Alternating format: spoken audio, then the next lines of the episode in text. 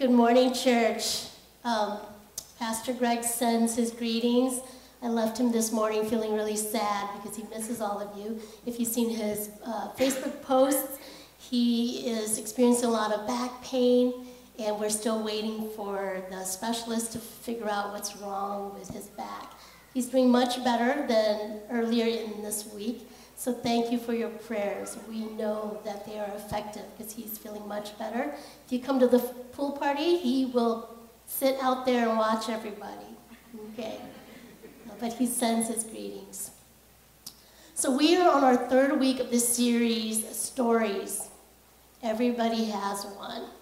And today we're going to explore how the Apostle Paul tells his story of social and religious success in order to highlight the truth of the gospel.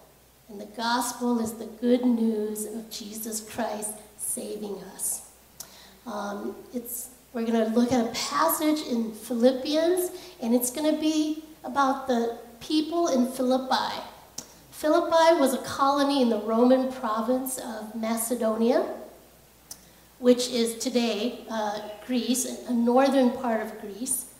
Uh, this was a church that Paul and Silas, along with Timothy and Luke, they planted this church there when they came to this town and they met a lady named Lydia and her household, and they were worshiping God by the side of a river. Um, they didn't have a synagogue in that city because there weren't enough Jews to actually start a synagogue. So we know that the believers in Philippi were mainly Gentile or non Jewish believers. And that's actually going to be one of the topics that Paul addresses in this letter that he sends to the Philippians. And he's going to warn them against false teaching that was going around the, the churches. And this false teaching was beginning to question the very basis of salvation. And this false teaching was raising the question of what should Christians put their confidence in? So, at the end of the day, what do you trust to give you life today and eternal life when you die? What do you put your confidence in? And before we jump into the passage in Philippians, I would like to invite Lonnie to come up and share her story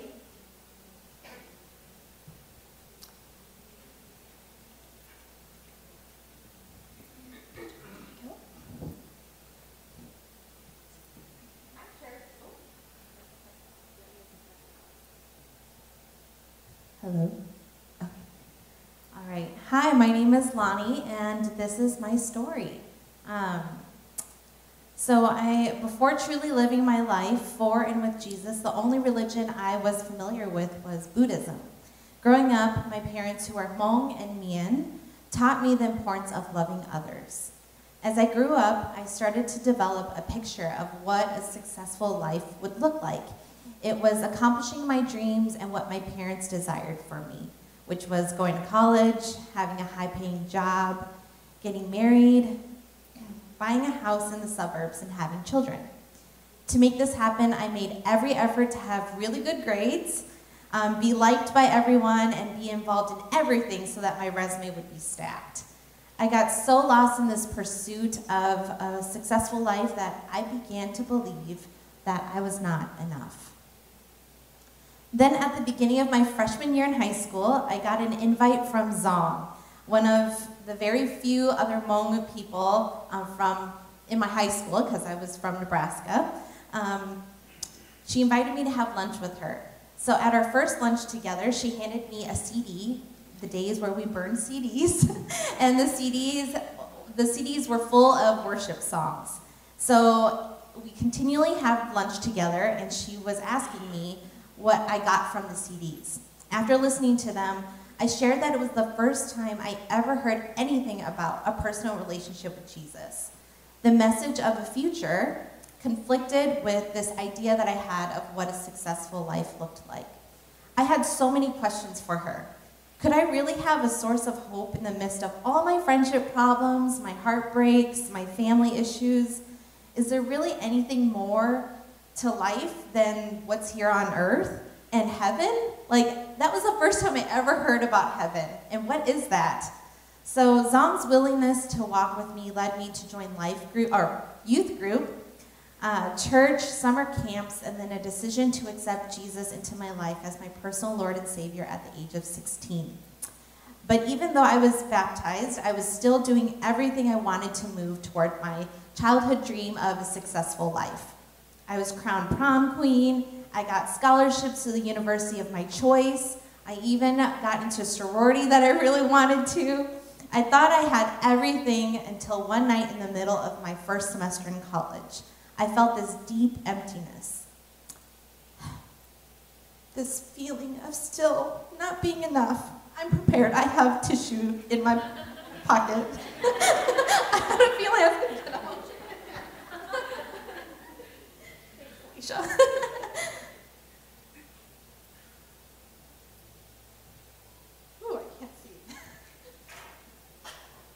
And that's when I decided I was done pretending. Up to this point, I had a lot of roommate issues, the lowest GPA my entire life, attended a lot of parties, and I even took out extra student loans to pay for the sorority fees just to fit in with my sisters, um, who all came from wealthy families, except for me. But remember Zong, my friend? It felt like every week when I was in college, she sent me encouraging cards and CDs filled with messages of hope. I never responded to her until that night, that night where I felt so empty. I felt the Holy Spirit leading me to stay in my room instead of going out to a party. It was the first time in a while where I finally had a moment of silence, and this barrier to make a life change finally broke. I felt the Spirit speak to me Lonnie, there is more. You are enough. I called Zong and cried. I told her everything and apologized, and at the end of our conversation, I never sensed judgment or disappointment in me. She saw me for me and continued to pour out God's love to me. I decided I didn't want this future I had set for myself anymore. For once in my life, I had to stand up and declare that I wanted to live a different life, and that was scary for me because I wanted everyone to like me. I lost a lot of friends. I had to let go of the control I had over my life. I had to surround myself with community that helped me to grow to help me to allow God to speak truth into my life and for Him to love me just as He created me to be. Now that I follow Jesus, I still fight this battle of inadequacy and discontentment. But I know the Holy Spirit fights for me and that God promises me a future that looks very different than what I had in mind. I have no idea what tomorrow or five years from now looks like, but I know it's not based on what I have done, what I will do, what I can do, because the truth is I'm loved today. I'm reminded every day that because of Jesus, I'm enough. Thank you.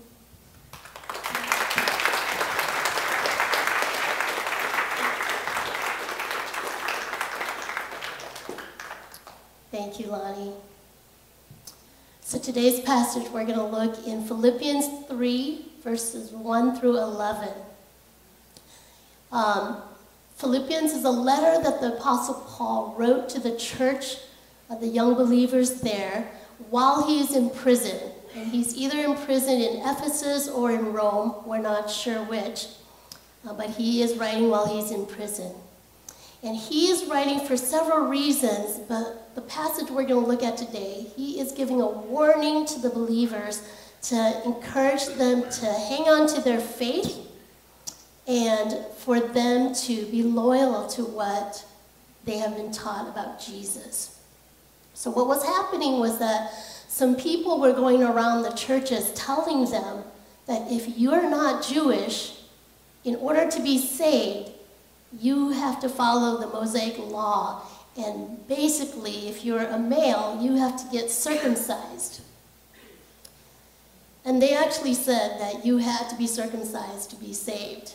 I don't know what they thought the women needed to do, but at least for the men, circumcision was part of it. And then you had to keep the Mosaic law. Uh, these, these group of people were, were Christians, but they were a sect of the Christians that we called the Judaizers because they thought non Jews needed to act and be like Jews to be saved. So let's look at what Paul says. If you have your Bibles, take them out. If you have your apps, you can open them, or you can follow along in the slides. Further, my brothers and sisters, rejoice in the Lord. It is no trouble for me to write the same things to you again, and it is a safeguard for you. Watch out for those dogs, those evildoers, those mutilators of the flesh. So, Paul harshly denounced the Judaizers. And here he uses three terms that in the original Greek all started with the same letter so that they would be emphatic and they would be easy for uh, the church members to remember these, these terms. First, he called these Judaizers dogs. Okay, it's not yo dog, but it's dogs, okay? Which was a very pejorative term that Jews used to talk about Gentiles. But notice how he reversed it and said these Jewish people who said Gentiles needed to be like them were actually the dogs. And then he calls them evildoers. He accused them of doing evil rather than what they thought they were doing, which was doing good because they believed that if you could keep the law, that was the way to earn God's favor. But he said what they were teaching was evil because it went against everything about the good news that Jesus Christ did it all, and we don't have to do our good works to earn favor with God. What they were teaching would actually destroy the good news. Paul then points out that instead of circumcision, these people were actually asking people to mutilate themselves, which, by the way, was against the Mosaic law. You could be circumcised, but Jewish law said that you could not um, cut yourself or mutilate your, your body. And then he says that they were uh, all these things together then would mean that they are actually not in the right. So Paul goes on to say, For it is we, Paul and the believers of Philippi, for it is we who are the circumcision, we who serve God by his Spirit, who boast in Christ Jesus, and who put no confidence in the flesh though I myself have reasons for such confidence. So let's talk a little bit about what Paul was saying here. Paul is making a contrast between those who want physical circumcision and those who are spiritually circumcised, where their hearts have been changed. He says that that true circumcision is the one in which a person's heart is changed whether he or she is a Jew or a Gentile. And the way we know that is because they, these, those with the circumcision of the heart, they serve God or they minister by the leading and the empowerment of the Holy Spirit rather than by their own human power. Also, people who have circumcision of the heart they boast about Jesus Christ. In other words, they put their full trust and confidence in Jesus, which results in the third thing where they're not relying on the flesh. They're not relying on physical signs such as circumcision or relying on human effort. So, to put confidence in here is the sense in which you are fully persuaded and convinced. You know without a doubt and you believe fully in something so that you can trust it and that you rely on it. That's what it means to have confidence in something.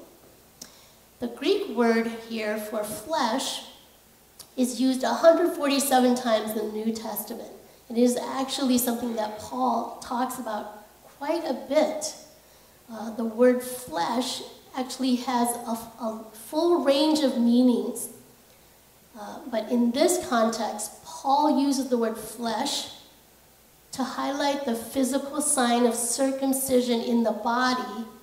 And then we're going to see in the next couple verses that Paul uses it to stand for our human effort and human achievement. Now, at this point in the letter to Paul, that Paul wrote, Paul is reminded of his own story. He's reminded of his past when he once relied on the flesh. He's going to tell us what it looked like. If someone else thinks they have reasons to put confidence in the flesh, I have more. Okay, so just in case someone was to argue with Paul that, hey, you don't rely on the flesh because in the flesh you have nothing to even boast about or to have confidence in. So Paul is going to show people, okay, let me, let me tell you how much I have in the, in the flesh. In essence, Paul is taking on the Judaizers head on, uh, and he is playing their game on their turf. He's going to demonstrate that by their standards, Paul would be the winner. He would be the one to have reason to rely on the flesh. And if he were going to boast, if anybody was going to boast about how great it is to be in the flesh, how many accomplishments they had done, Paul is going to, to win. So here's what he tells us Circumcised on the eighth day, of the people of Israel, of the tribe of Benjamin, a Hebrew of Hebrews in regard to the law, a Pharisee. As for zeal, persecuting the church. As for righteousness, based on the law, faultless. Paul is basically saying, let me open up my portfolio and show you my social credentials. Let me tell you about my status by birth. It is impressive.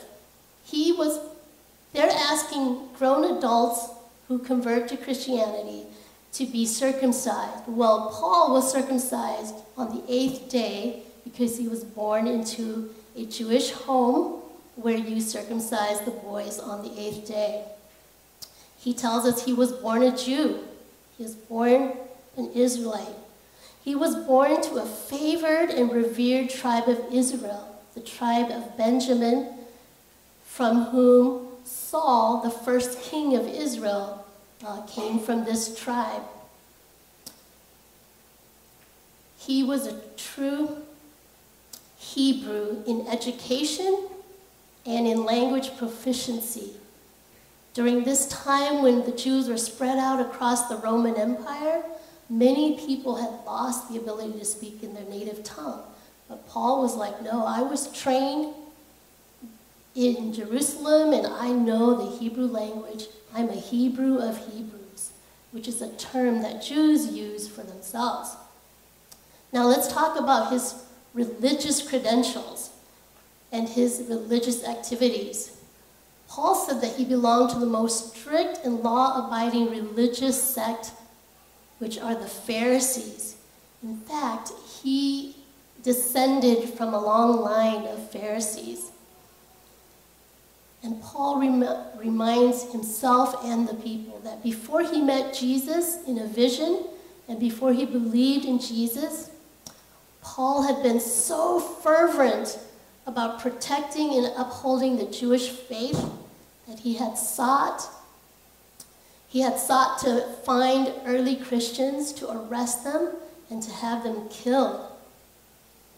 And then finally, he says, if we're going to talk about people who keep the law and who don't break the rules, then you can't find fault with my record.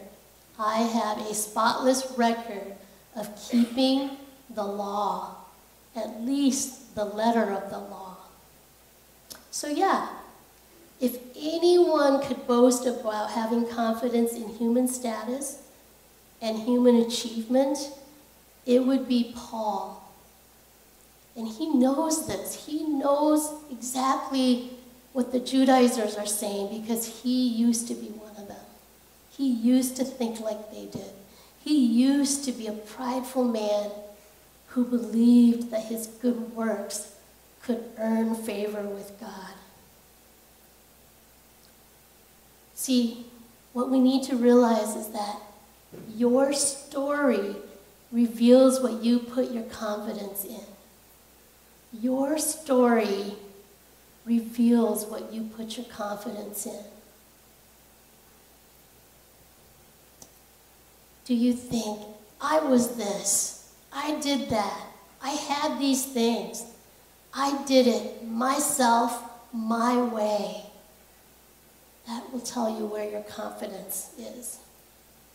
Now, if Paul's story had ended there, he too would have argued that the Gentiles should be circumcised and that they should keep the Mosaic law, and that his confidence would be in the flesh. But Paul's story didn't end there, it continues. And he now uses an accounting metaphor uh, to look at his ledger of profits and losses. And here's what he tells us But whatever were gains to me, I now consider loss for the sake of Christ. What is more, I consider everything a loss because of the surpassing worth of knowing Christ Jesus, my Lord, for whose sake I have lost all things. So Paul says that portfolio that I was showing you, that looked amazing and it looked like I had it all. I need to transfer all that profit and gain and put it on the other side of the ledger. Those are actually worthless. They're actually loss. Why? Because there is something even surpassing it in value and worth. Those social status and human achievements that once marked Paul as a man who had so much to rely on in the flesh he counts as worth, worthless. And we're going to see that it's, it's worse than worthless. I consider them garbage that I may gain Christ and be found in him, not having a righteousness of my own that comes from the law, but that which is through faith in Christ, the righteousness that comes from God on the basis of faith. I want to know Christ, yes, to know the power of his resurrection and participation in his sufferings, becoming like him in his death, and so somehow attaining to the resurrection from the dead. Paul is basically saying not only were those things that I thought were profitable, were advantageous, and were gain, not only are they worthless, but they're actually garbage. This word garbage here um, actually meant the, the refuse, the stuff that you throw out into the streets that the dogs could eat, but it could also mean the leftovers of your body, which in the, the King James Version uh, is translated as dung, because you throw that away. It's, it's refuse. He's saying that it is worse than worthless.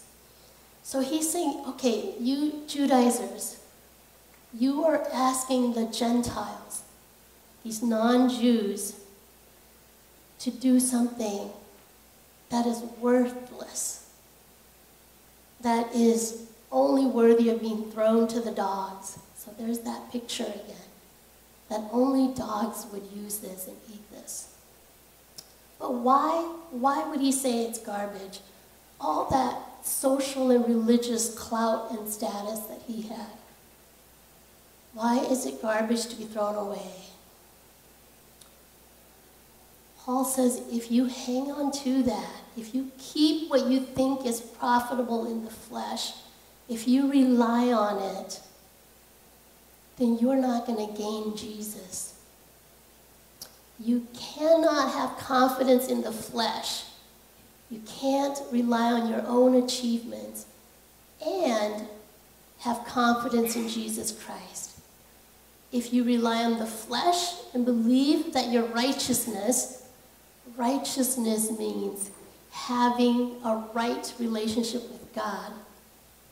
If you believe that your righteousness comes from what you do and your ability to keep the laws, then you will not rely on Jesus Christ. In fact, you don't need him. And you will not believe that true righteousness comes from Jesus dying on the cross for you.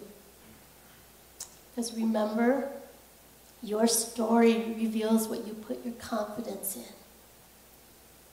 If your story reveals striving for yourself, if your story shows that you're trying really hard to do all the right things, but you're always wondering if it's enough, if your story shows that you just buck up and say, I can do this, I'm going to win favor with God, And that's where your confidence is. Paul makes it very clear that having a right relationship with God is all about knowing. And here, knowing is an intimate, experiential knowing of Jesus. In fact, in his relatively short letter to the Philippians, Paul uses Jesus Christ's name almost 40 times. He, he just wants to drill in the fact that it's not about me, it's not about the flesh, it's about Jesus Christ. Jesus is the center of his story. Jesus is the good news, the gospel, the good news that Jesus died for us because we could never keep the law perfectly.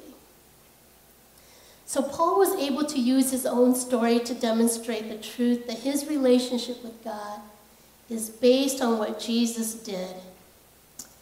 And he could, through his own story, refute the heresy or the false teaching that circumcision and keeping the law were the profitable things that save people. In Paul's own life, his relationship with Jesus proved otherwise. It proved that his relationship with God was not based on his own works. Because you see, the truth in your story refutes the lies in false teaching. The truth in your story refutes the lies in false teaching. You and I are bombarded every day by lies, especially lies that tell us what we need to be, what we need to do, what we need to have. And if the truth of Jesus Christ's death and resurre- resurrection to save you and me is not part of your story, then you will easily believe the lies that tell you to put your confidence and to put your trust in things such as money, status, power, church attendance, being a good Christian, or knowing your theology. These are things that you could be tempted to put your trust in. Most of all, our day and age, the biggest lie is that you can have confidence in yourself. That you, you are the one who is going to save yourself. And if your story does not have the truth of Jesus Christ in it, you will not be able to refute these lies. At this time, I'd like to invite Ria to come forward and share her story, and then I will come up and, and finish our, our sermon.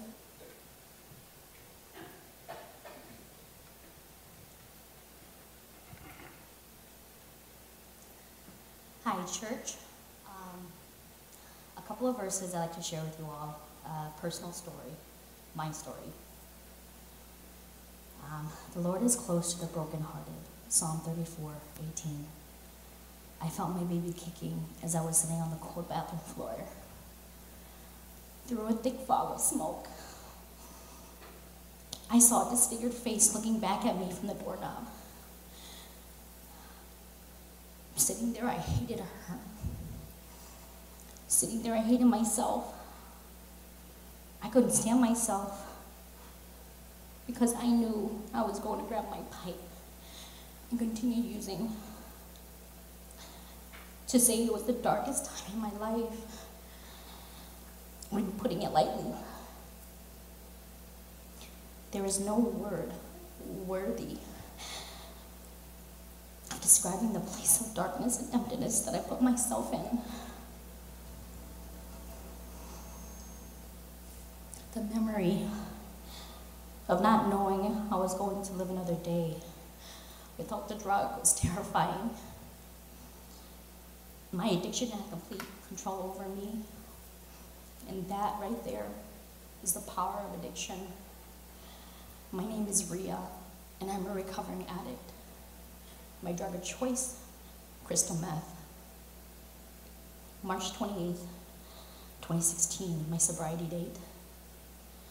The life I was living with my partner was filled with addictive and destructive behavior. It was damaging our children. In February of 2016, Child Protection intervened in our home. They took all six of our kids, placed them in foster care with my sister, and left us to deal with ourselves. About a month later, once I realized that my partner was not ready for recovery, I had to make the effort to continue forward on my own. The very thought of walking a journey of recovery alone scared me down to my very core. To be so sure of the correct path that I needed to take to get my kids back, yet so unsure of how I was going to get there left me lost and broken. It was only then did I realize that I couldn't do it alone. I needed more than just myself, my own abilities. I needed God. When God picked me up at my bro- most broken state, He didn't expect me to be perfect from then on out. He picked me up on that cold bathroom floor.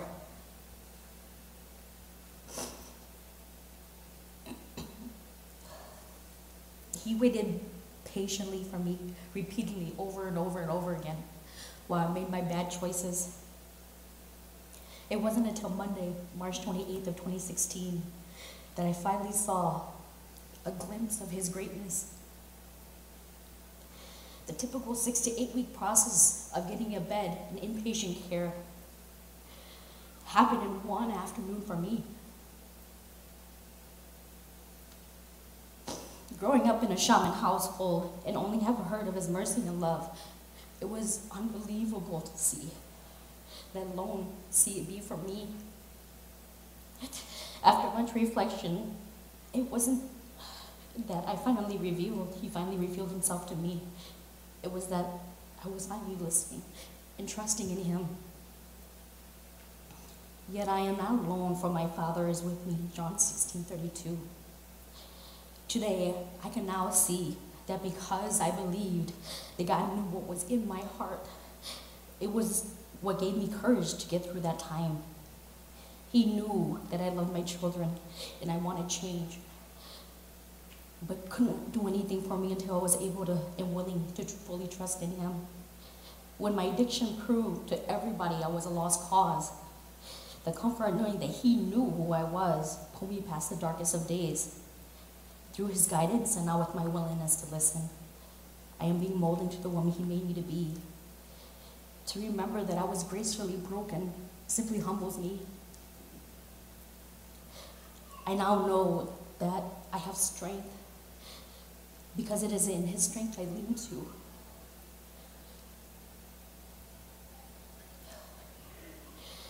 When I feel that I'm not over, able to overcome my troubles, which we all have a lot of troubles, right? no matter what comes my way or how defeated I feel, there is freedom and comfort in His grace. And after that sermon, my confidence is now in the Lord. And my confidence now lies in Jesus Christ. Thank you.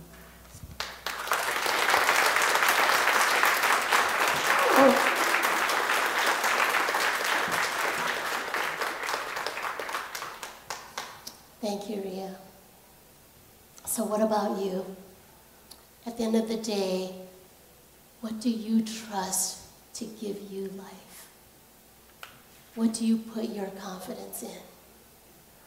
If you've never put your trust in Jesus Christ to give you a new life with God and to have loving relationships with people around you, but today you want to change your story, you want to put your faith in Jesus Christ, then I invite you to say this prayer. I'm going to pray it, and you can say it. And if you are saying this for the first time, I would love to pray with you. Our prayer team would love to pray with you afterwards. You can simply say this Jesus, I believe that you are the Son of God who died for me so that I can have a relationship with God now and live with Him forever. Thank you for forgiving all the things that I have done that were not what God wanted. I put my confidence in you and I give my life to you. I pray in your name. Amen. So let it be.